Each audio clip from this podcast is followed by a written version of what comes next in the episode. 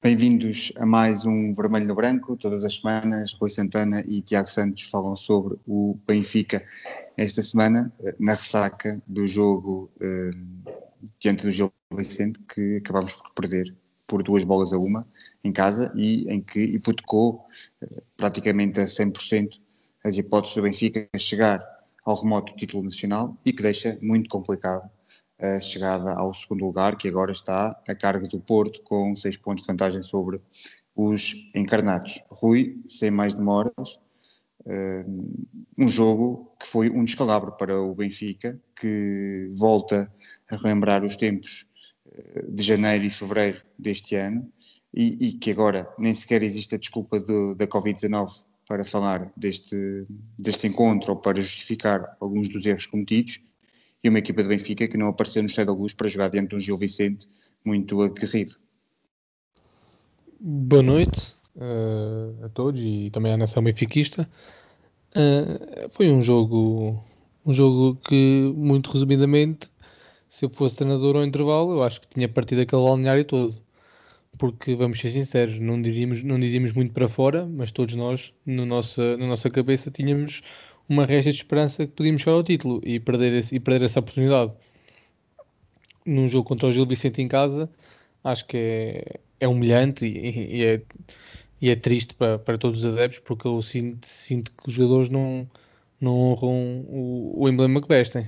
Passando agora ao jogo em si, na primeira parte onde o Benfica entrou, entre aspas, salto alto, e o de fato e gravata, e o, e o Gil Vicente entrou com o fato de macaco vestido, com vontade de trabalhar e com vontade de correr e fez com que o, e fez com que o Benfica tivesse muitas dificuldades na primeira parte e foi a perder ao intervalo.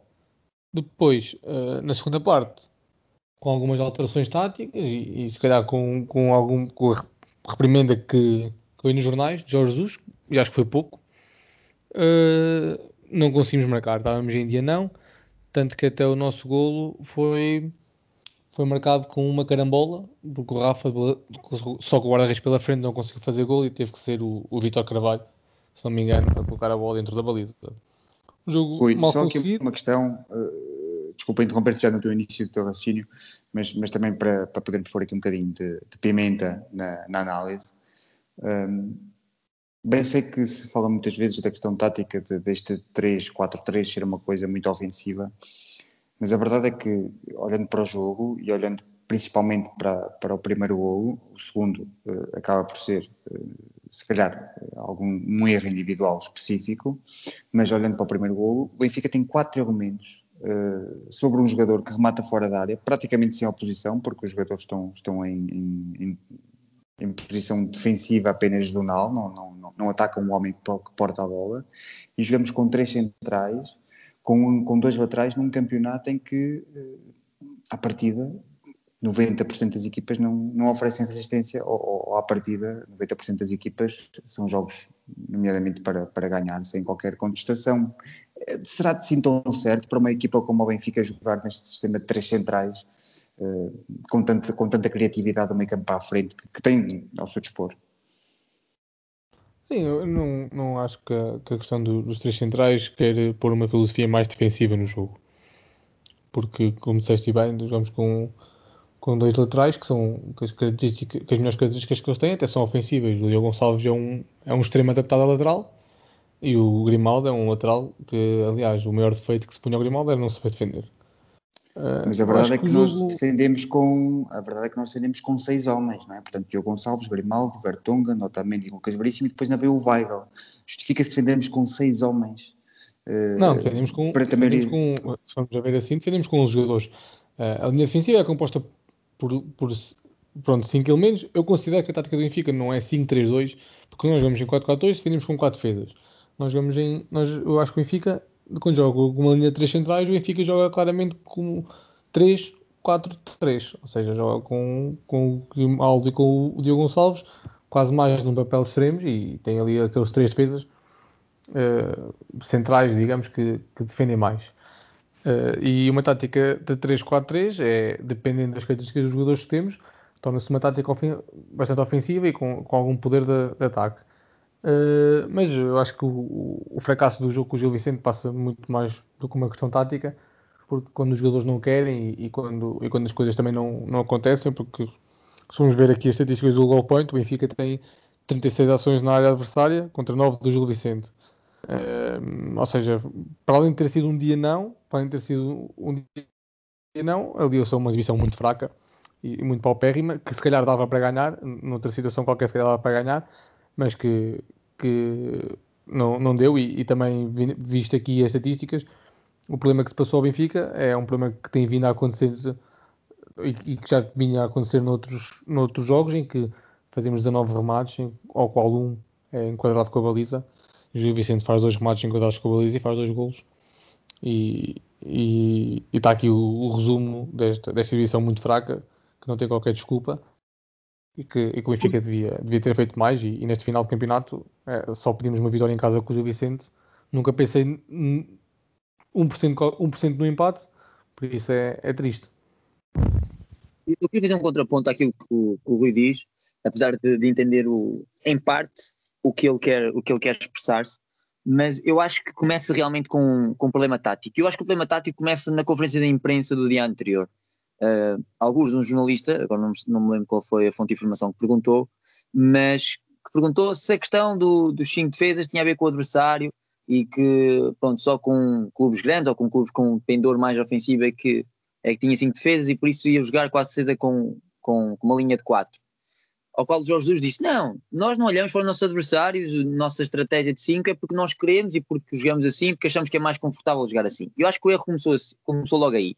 Porque nunca na vida, eu acho que se essa pergunta não tivesse sido colocada, provavelmente Jorge Jesus ia jogar com, num 4-4-2 habitual, até porque, como o Simão dizia bem, entrar no campo uh, com uma linha de 5, vá 6 com, com o Julian, contra o Gil Vicente, é um bocadinho absurdo. Se bem que apesar de comparar e perceber algumas coisas que o, que o Rui diz relativamente ao posicionamento defensivo da equipa, um, eu acho que não fazia sentido entrarmos com este esquema tático. Mas e aliás até que no nosso, na nossa aposta do 11 uh, eu era para pôr o 5 só por, por causa desta embirrice do, do Jorge Jesus, mas também percebi que ele depois de uma vitória de 5 quisesse manter a equipa titular do, do último jogo. O que é que se passou diferente do que Passos Ferreira para este jogo? Em primeiro lugar, foi a questão de o Lucas Valschmidt e o Rafa não estarem, nenhum deles, a fazer a posição de 10. Ou seja, de vir buscar atrás o jogo, como aconteceu com, com o jogo do passe, em que vimos numa primeira parte se calhar mais o Luca envolvido e depois na segunda parte o Rafa envolvido. Não aconteceu. O que é que se viu? Muito os, os jogadores, neste caso os médios considerados defensivos, o Julian e o Adel Tarabt, a pegar no jogo todo. Só que eles depois não tinham nenhuma dinâmica com os da frente. Aliás, até o momento em que o, o não tendo, não tendo opção, remata uh, de fora e, entretanto, o Jorge Jesus até fica irritado com ele por ele ter tomado essa decisão. Um, e, ou seja, esta dinâmica acabou de fazer por muita gente, aliás, é uma imagem muito interessante, no, a meio da primeira parte, em que vemos três homens junto no corredor, que era, era neste caso, era o, o Tarat, o Rafa e o Diogo Gonçalves. E ficavam ali entrancados, porque, por entanto, o Gil Vicente já tinha percebido a dinâmica. E foi nesta pouco, pouco povoamento do meio campo que fez com que a equipa do Benfica não conseguisse fazer nada na primeira parte. O Benfica, primeira vez que põe a bola na área aos 20 minutos, cruzamento do Diogo Gonçalves, e o que acontece? Acontece que o Benfica acaba a primeira parte com quatro remates e zero remates enquadrados à baliza. Foi uma primeira parte horrível. Porquê? Por causa desta falta de povoamento do meio campo. Segunda parte melhoramos um bocadinho, uh, principalmente com o melhor posicionamento do Rafa e a saída depois também do, do Luca Valschmidt. E, e Tiago, é. esse melhoramento está associado à, à saída também do, do Lucas Veríssimo pelo Everton, que, que muda a tática de de um 3-4-3, Jorge Jesus de 3-4-3 para 4-4-2 e, e, obviamente viu-se logo um Benfica Sim, porque... bem melhor, quer dizer, também pior era, era pouco provável, não é? Até porque é que aconteceu? Nessa, nessa falta de povoamento e por causa desta falta de ligação ao meio campo, o Lucas Veríssimo foi a pessoa que mais tentou passos verticais e falhou quase todos. Ou melhor, melhor, acertou metade, falhou metade. Temos que ver qual é o copo meio cheio, não é? Mas nunca houve assim uma, uma grande visão de passo vertical. Uh, o único que acertou mais passos, mas não foram de grande profundidade neste jogo, vertical, foi, foi o, o Julian. O, o Tarab também acertou alguns, falhou outros. E foi nesta, nesta, nesta questão... última fase que, que correu. Sim, há aqui uma questão que é, que é importante eh, falar, e o Rui defende muito aqui a questão deste ser um sistema que não é, não é defensivo, mas a verdade é que quando nós estamos em processo ofensivo, e deixávamos a pergunta, Tiago, podes, podes avançar tu e depois o, Rui dirá a sua perspectiva, mas quando nós estamos em processo ofensivo, há três jogadores que, à partida, participam um pouco nesse processo, que são, obviamente, os três centrais, não é? Portanto, estão ali numa posição que, por mais que possam fazer passos em profundidade, como já vem do tempo do Lage, por mais que possam arriscar uh, uh, ligeiramente uma entrada sobre o meio campo ofensivo, são três jogadores que ficam na, na, na parte defensiva da equipa, enquanto que se nós jogamos com um 4-4-2, esse número naturalmente reduz para dois jogadores. E o Trinco fará o seu papel de poder tanto avançar consoante for aquilo a necessidade do jogo, ou estar mais defensivo na zona do meio campo para que possa travar logo e impedir um, um contra-ataque adversário. E portanto, esta tática, parecer, podendo parecer ofensiva, e queria obviamente a vossa opinião até para, para esclarecer os nossos, os nossos uh, estimados podcasters uh, que, que, nos ouvem, uh, não será esta uma tática que deixa o Benfica com muitas defesas no processo defensivo e com menos um elemento no processo ofensivo? Sim, sim, com certeza. Eu considero, eu acho que esta tática até foi utilizada por Jorge Jesus sempre em jogos em que ele achava que o jogo ia passar um bocadinho pelo adversário. Uh, e neste caso não, é, não, não era. E depois há aqui um senão, que é quanto mais vezes o Benfica joga nesse sistema, mais os outros treinadores vão conhecendo o sistema.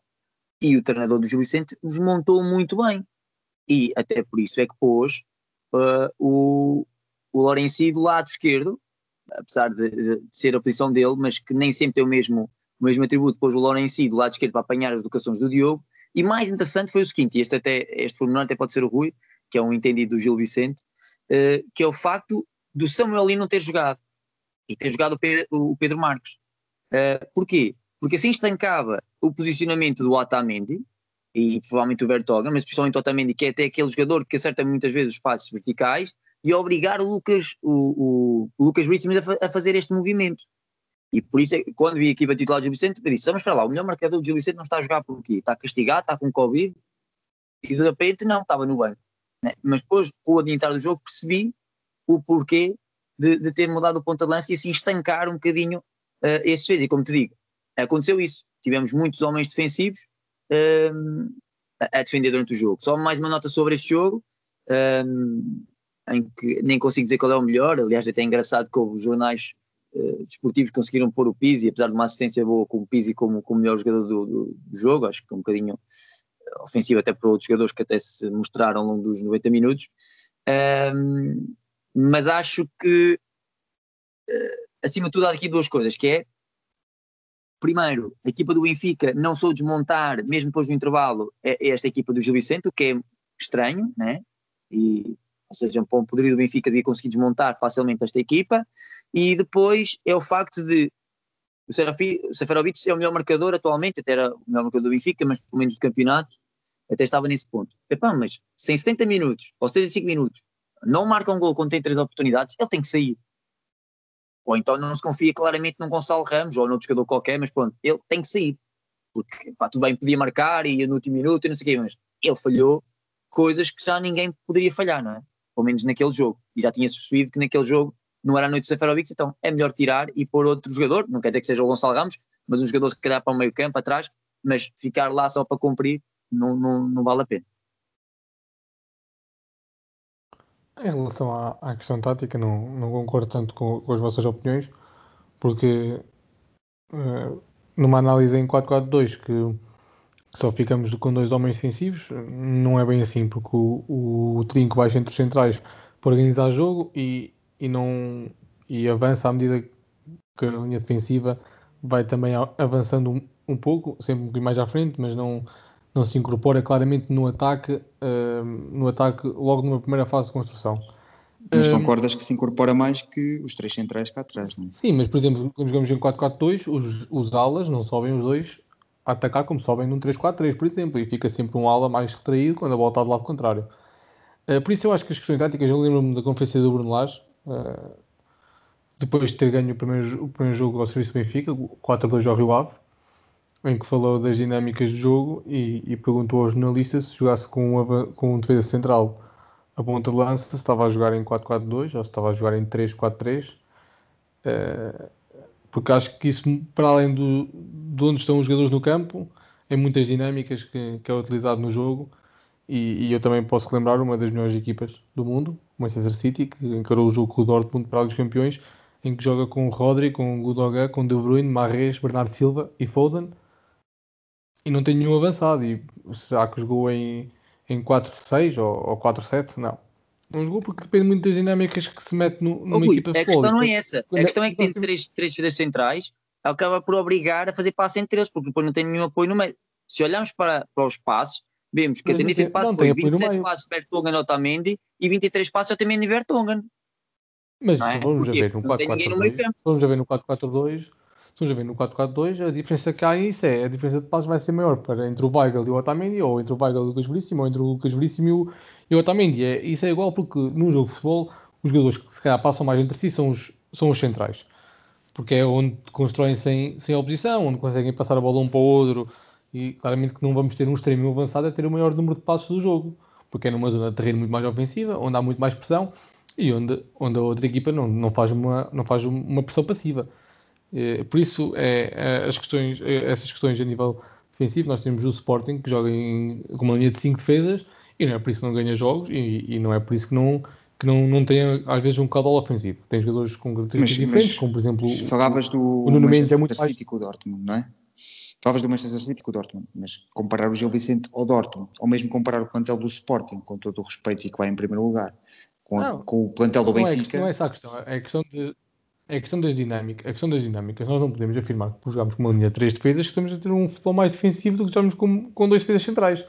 Porque isso, no último isso jogo do Sporting é Conferência, a tendência de espaço foi. Oh, Rui, no jogo do Sporting contra o Farense, a tendência de espaço foi Nuno Mendes para Mateus Reis, seja da esquerda para, para médio defensivo, João Mário para Nuno Mendes e Diogo Bragança para Porro. Ou seja, dos laterais para o meio campo. Não estamos a falar de defesas centrais sequer. Não há aqui nenhum defesa central. O o, mas o, no último jogo, Farense Sporting. O, o Mateus Nunes foi titular?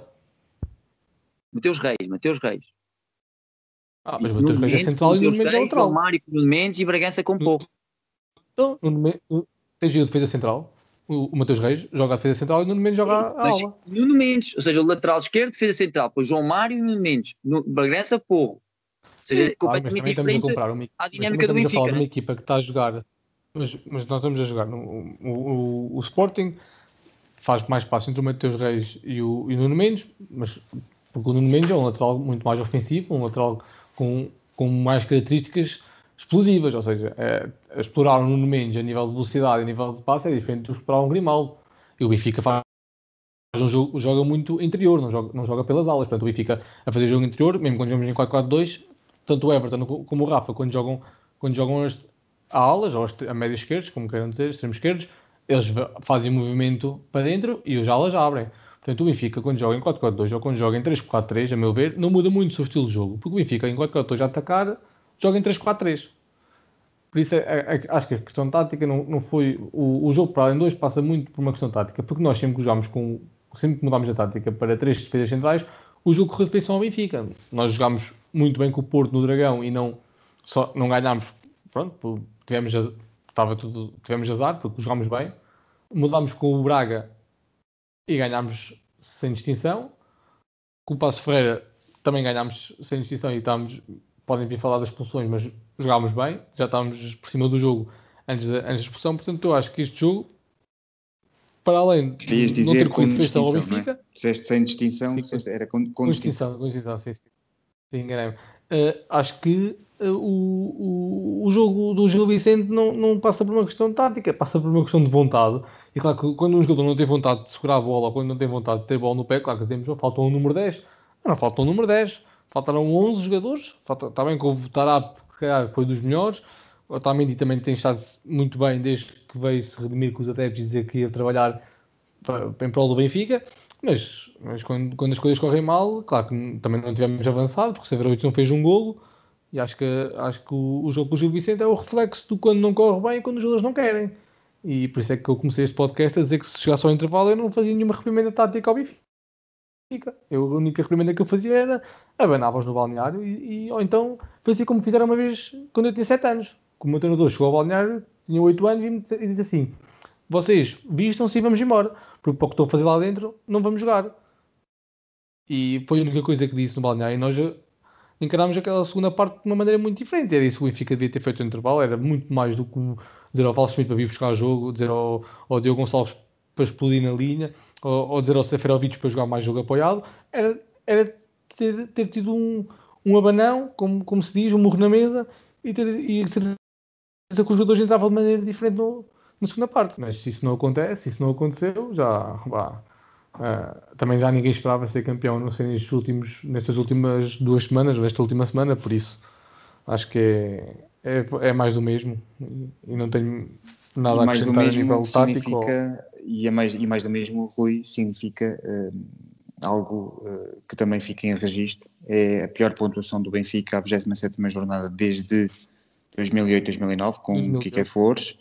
Na altura o Benfica com 27 jogos tinha 52 pontos, agora com os mesmos 27 jogos tem 57 pontos. Esta época é a quarta derrota, pior só em 15-16, quando o Rui Vitória levou o Benfica ao tricampeonato. Já perdeu o Benfica 10 pontos em casa até o momento no campeonato e 14 pontos eh, fora. Eh, Jorge Jesus também, também não está só, bem só com esta tática do 3-4-3, só para terminar na luz, porque foi a primeira vez que o treinador utilizou a tática no cheio da luz e acabou por perder. Força. Só, só uma nota também em relação a este campeonato, é um campeonato, nota-se mesmo que é um campeonato atípico e é um campeonato onde nós temos a nossa pior pontuação e acho que se foi em 2008, 2009, foi há mais de 10 anos, e, mas também se formos a ver bem, é um campeonato atípico para o Benfica e para o Porto e, e, também é atípico para o Sporting porque está a fazer o que já não fazia há muitos anos. Mas também, se fosse um normal, se fosse um campeonato normal e o Sporting com duas ou três derrotas, que não era assim tão escandaloso, já teve esta altura de campeonato duas ou três derrotas e o campeonato estava para ser decidido. Portanto, acho que é, é um campeonato também por, visto por este paradigma que está a correr de feição ao Sporting e é um campeonato, podemos dizer, aquém das expectativas do Benfica e do Porto, mais do Benfica, porque era de quem todos esperávamos perante o, o que foi dito no início da época e o, e o investimento feito ou suposto investimento feito, que o Benfica poderia, poderia fazer melhor. Mas, mas está a ser fraco a todos os níveis e, e com exceção ao Sporting. Sim, aqui coloca-se em causa, uh, pelo menos uh, era também por aqui que, que, queria guiar o nosso podcast. Uh, coloca-se em causa aqui uh, se o Benfica terá pedalada para a próxima época apresentar um futebol diferente com o mesmo treinador, que alterações serão feitas na equipa para a próxima temporada, casos, por exemplo, de Everton ou Darwin Nunes, que não tem justificado pelo menos o valor até agora de investimento que foi feito nos dois jogadores, do que vai acontecer, por exemplo, a Vertonghen, mesmo o próprio Otamendi, já estão em idades avançadas, e uma questão central que ainda não abordámos hoje. O segundo gol do Gil Vicente é um erro de Elton Leite. Tiago. Sim, é, é a tal questão de um plantel que me pareceu não muito bem formatado. Tem grandes craques para algumas posições, mas para outra temos jogadores medianos do, da Liga Portuguesa. E isso acontece nos guarda-redes, apesar de eu gostar muito do Black E ainda podia referenciar Pedrinho, desculpa interromper-te, mas faltou-me aqui a referenciar Pedrinho, não é? São 18 milhões de euros também. Sim, mas Pedrinho acho que continua deslocado ainda relativamente à equipa, principalmente à sua posição, relativamente àquilo que, que, que fazia no, no Corinthians. Por isso, hum, mas acho que aí também os jogadores têm que se mostrar e tentar treinar o melhor possível para se mostrar e não sei se o Pedrinho está a ter esse rendimento. Se calhar mais escandaloso para mim até o Everton de Cebolinha, por todas as características que tinha apresentado no Grêmio e na seleção brasileira e que aqui em, em Portugal farta-se fazer uh, cruzamentos para, para bater nos, nos defesas centrais ou, algo do género. O problema do Benfica é esse, é a fraca estrutura que tem no plantel, para não falar dos defesas direitos, estamos a gostar muito do Gonçalves, é um puto a ajudar, mas defensivamente, né, no segundo gol também ali aos papéis, e o Lourenço faz o corredor todo e está à vontade. Uh, e às vezes fica um bocadinho difícil assim com a equipa um bocadinho desajustada em, em certas posições. Próxima época vai ser difícil. Estamos neste limbo do, daquela emoção de sete jogos seguidos e achamos que vamos fazer um grande caminho na próxima época, ou que vai ser uma época muito difícil porque não vamos conseguir contratar ninguém Uh, e agora temos a polémica da Superliga também, que obviamente depois vai dar aqui alguma disputa e vai, vai aumentar aqui muito o mercado, porque se calhar aqueles clubes da Superliga vão poder, se, se vão competir ou não, vão poder saber se vão competir ou não e se podem contratar também uh, outros clubes. Há tudo aqui um, um, conjunto de questões que vai deixar o Benfica no limbo. Eu acho que o Benfica vai apostar normalmente na formação, principalmente nos jogadores que estão emprestados e que podem regressar e dar alguma mais-valia ao clube. Se o treinador é o mesmo, penso que sim, penso que vamos vai cumprir o contrato, apesar de hoje o José Mourinho ter sido despedido do Tottenham e, e também o, o Vieira ter dito eh, na altura, ainda antes de saber o Bruno Lage, que, que se calhar Mourinho, quando quisesse vir ao Benfica, vinha, não é? Bastava dizer que o que ele. O que é que acontecerá, tinha... Tiago? O que é que acontecerá, Tiago, eh, se, por exemplo, e vamos pôr isto em perspectiva, eh, o Benfica fica em terceiro lugar, tem que jogar a pré-eliminatória da Liga dos Campeões, há de novo um investimento no plantel para poder alcançar a fase de grupos da Champions e logo em agosto ou em setembro o Benfica é eliminado da Champions. E eu coloco esta questão por um, por um motivo. O Luís Filipe Vieira sempre diz que se arrepende de Fernando Santos ter sido despedido à primeira jornada, depois do empate com, com o Leixões no Bessa. Uh, e a questão que normalmente coloco sobre este assunto é ele arrepende-se porque o despediu naquela jornada e devia ter ficado com ele, ou arrepende-se porque uh, Fernando Santos não devia ter começado a, segunda época no Benfica e isso acabou por matar uma, um outro ano no, no Benfica, esse ano e o seguinte que também não foram bons. Uh, Pode-nos acontecer. Eu penso que ele se é? arrepende acima de tudo, arrepende acima de tudo não ter uh, tentado, pelo menos essa época, até depois pela classificação que o Benfica teve no final da época, de não ter ficado com Fernando Santos a época toda. Penso nisso ele devia ter sido teimoso e, e até pelos jogadores que contratou, que era um treinador que apostava até em jovens, lembra, lembrando que Freddy Adu foi contratado pelo, pelo Fernando Santos, né? Um, grande promessa mundial na altura, e depois não chegou a ser aproveitado. E o Di Maria, e o Di Maria. E Di Maria também, exatamente, mas Di Maria foi em épocas depois aproveitar. Um, eu penso que é um pouco isso. Se realmente o Benfica for eliminado na Champions, eu acho que ele não vai continuar, porque são dois anos consecutivos. Uh, mas é mais uma época que, que vai acabar por, né? por ir para o lixo, no fundo, não é? E a questão é, é essa, a questão é que depois também.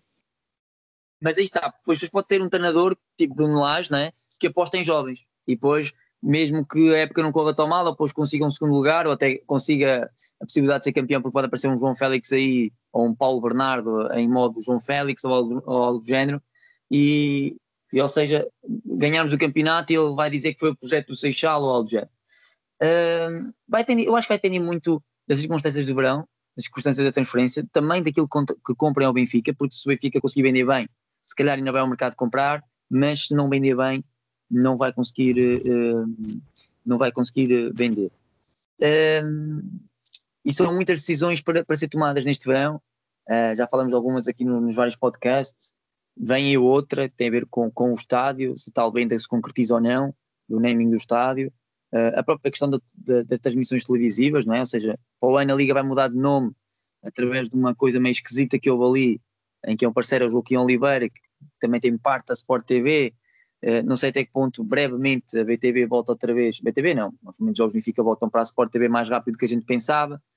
Uh, pronto, tem todo aqui um conjunto de matérias que durante o verão vamos ter que ver e analisar. Uh, mas eu acho que antes disso temos que concentrar nesta época. Ainda há uma taça de Portugal para conquistar e pelo menos espero que pelo menos isso a gente conquiste para não deixar esta época tão, tão ao abandono, digamos assim. É, em relação ao, ao, treinador, em relação ao treinador, eu, eu acho que o despedimento, eh, vamos lá ver, então temos que pagar ainda ao Bruno Lage, íamos ter que pagar ao Jorge Jesus, o que não é pouco, porque o Jorge não ia abdicar de um, de um ano de salário, e íamos ter que contratar outro treinador, caso fosse José Mourinho ou não, também não ia receber pouco e íamos estar a pagar à volta mais de 10 milhões só, só em treinadores. Mas será sustentável, isso... Rui? Será sustentável para Luís Filipe Vieira e para a direção do Benfica? E estamos a falar de forma hipotética, mas nós aqui no podcast Vermelho Branco procuramos sempre antecipar eh, circunstâncias, tanto, tanto é que ainda hoje referenciámos a questão de termos falado na Superliga Europeia em devido tempo. E, e, nesta questão, imaginemos que o Benfica não se apura, mesmo para a Liga dos Campeões, será sustentável perante os adeptos uh, ficar um ano com um treinador que falha o objetivo que tem sido bandeira da própria direção do Benfica e Lembrando que, por exemplo, uh, Manuel Damasio demitiu-se um ano depois de ter ganho as eleições por maus resultados. Será isto tudo sustentável? Ah, isso também, vamos lá ver, despedir o treinador em, quando está a ser jogada, quando está a ser jogada, não, depois de sabermos a, um, se entramos já na Liga dos Campeões, já não é uma decisão para ser tomada no final desta época, é uma decisão para ter tomada durante o, o percurso. E, e, o Benfica tinha que estar a tomar, a, se quisesse antecipar essa decisão, tinha que precaver já que o Benfica não ia, não ia, não ia passar, não ia se qualificar para a Liga dos Campeões. Uh, o Jorge Jesus é um treinador com, com provas dadas, não é um treinador que apareceu aqui. Eu gosto muito, por exemplo, eu gosto muito do, do Bruno Lage, mas o Bruno Lage apareceu no futebol sénior, já tinha provas dadas na formação um bom trabalho no Benfica B, mas apareceu no futebol profissional e foi campeão com o Benfica, mas que não tinha, não tinha provas dadas no futebol e, e não tinha provas dadas no, no, futebol profissional de Primeira Liga. É mais fácil, claro, eh, dizer que um treinador não, não serve do que, do que um treinador já batido, um treinador já com experiência e que também temos que ver os contextos de, de ano típico, porque não foi um, não foi, não é um campeonato normal porque toda a gente sabe, e não é, também não é, e não é desculpa isso que eu vou dizer, mas a gente sabe que o Jorge Jesus, se calhar, é dos treinadores que, que mais vibra com, com o estádio e, e, e que mais sente o, ali a chama do público, e, e, isso também joga muito a seu favor, a interação do público e, e o, seu, o seu próprio comportamento dentro do campo. Claro que isso não tem que afetar e que ele é profissional, tem que fazer o seu trabalho, como os jogadores são profissionais, mas é diferente só para uma plateia de ninguém, para uma plateia de 60 mil, e o Benfica sofre muito com isso eu não tenho dúvidas que o Benfica, com, com o estádio cheio, se calhar não, não, estava, não estava a 12 pontos do Sporting e ainda estava na luta pelo campeonato. Mas também são outras contas, e só estávamos a falar do, do treinador, eu não acho que seja sustentável para o Benfica uh, estar a, a, despedir mais um treinador e entrávamos aqui na sportingização do Benfica, que era despedir, despedir, despedir, despedir, despedir e andar a pagar ordenados a treinadores para estarem em casa a ver futebol por isso acho que o despedimento não, não era a melhor opção. Claro que tem que se pôr em cima da mesa, caso o Benfica na próxima época não consiga um apuramento para os campeões. Mas também estamos a pôr o pior cenário esta época, porque o segundo lugar não é impossível, é difícil, mas não é impossível. E temos que, que, que esperar para, para ver. Claro que é triste e a maneira como nós estamos a falar sobre esta época nunca pensei, mas é, é seguir em frente e, e, quer seja o treinador ou não, o Benfica tem que ganhar e tem, e tem, que, e tem que conquistar títulos e tem que conquistar aquela, aquela reputação europeia que todos nós pedimos e que o Presidente faz bandeira. Uh, meus caros, uh, estamos mesmo na reta final do, do, nosso, do nosso podcast Vermelho no Branco. Antes de terminar, não queria deixar de vos fazer em jeito de provocação, uh, se acham que José Mourinho podia ser um treinador bom para vir uh, a treinar o Benfica. Uh, Rui. Ah, eu pá, é, é, um é um treinador que já tem provas dadas, tem trabalhos excepcionais tanto no Porto como no Inter, como no Chelsea, fez sempre excelentes trabalhos, até no próprio Manchester United as pessoas defendem muito um bom trabalho, eu acho um trabalho normal, porque investiu no Manchester United também, como se calhar nunca antes tinha sido investido, só num jogador, eu estou perto de 120 milhões, uh, e no outro 80 ou 90, que foi o Lukaku. Uh, por isso, acho que o, o José Mourinho é um treinador que, no seu tempo de, de Porto, de Chelsea e de Inter, foi um treinador excelente, mas que não soube acompanhar a evolução do futebol, estagnou e, e preocupou-se mais em, em ser o, o José Mourinho das palavras do que em ser o José Mourinho treinador, por isso é que deixou de ter, deixou de ter não ter resultados no Tottenham e, e, foi despedido. E não foi despedido certamente por o Tottenham não entrar na Superliga Europeia, mas sim pelo Tottenham estar a fazer um campeonato uh, muito fraco. Fizeste um bocadinho, fizeste um bocadinho, Rui, eh, uma volta, para não me responderes à pergunta, vou tentar com o Tiago. Uh, Tiago, achas que o José Mourinho era um bom treinador para o Benfica? Adorava, amava, espero muito que aconteça um dia, uh, tal como ser selecionador nacional, acho que o Mourinho, apesar de tudo, ainda é um excelente treinador e acima de tudo seria muito bom o campeonato português porque havia muitos adeptos que queriam começar a ver a Liga Portuguesa. Rui, queres tentar?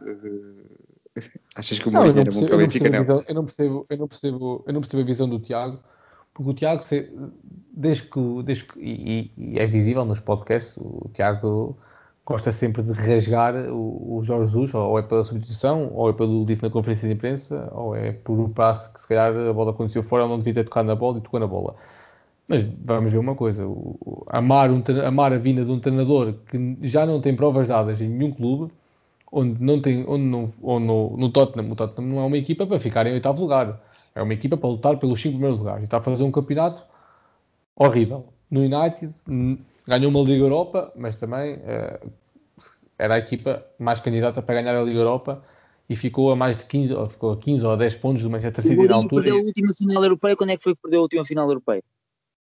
Não, o homem da estatística, de, de, desses dados estatísticos, é, és tu, eu não sei. Eu me lembro, só me lembro, Mas... só, só me lembro de fazer uma supertaça europeia, digo eu.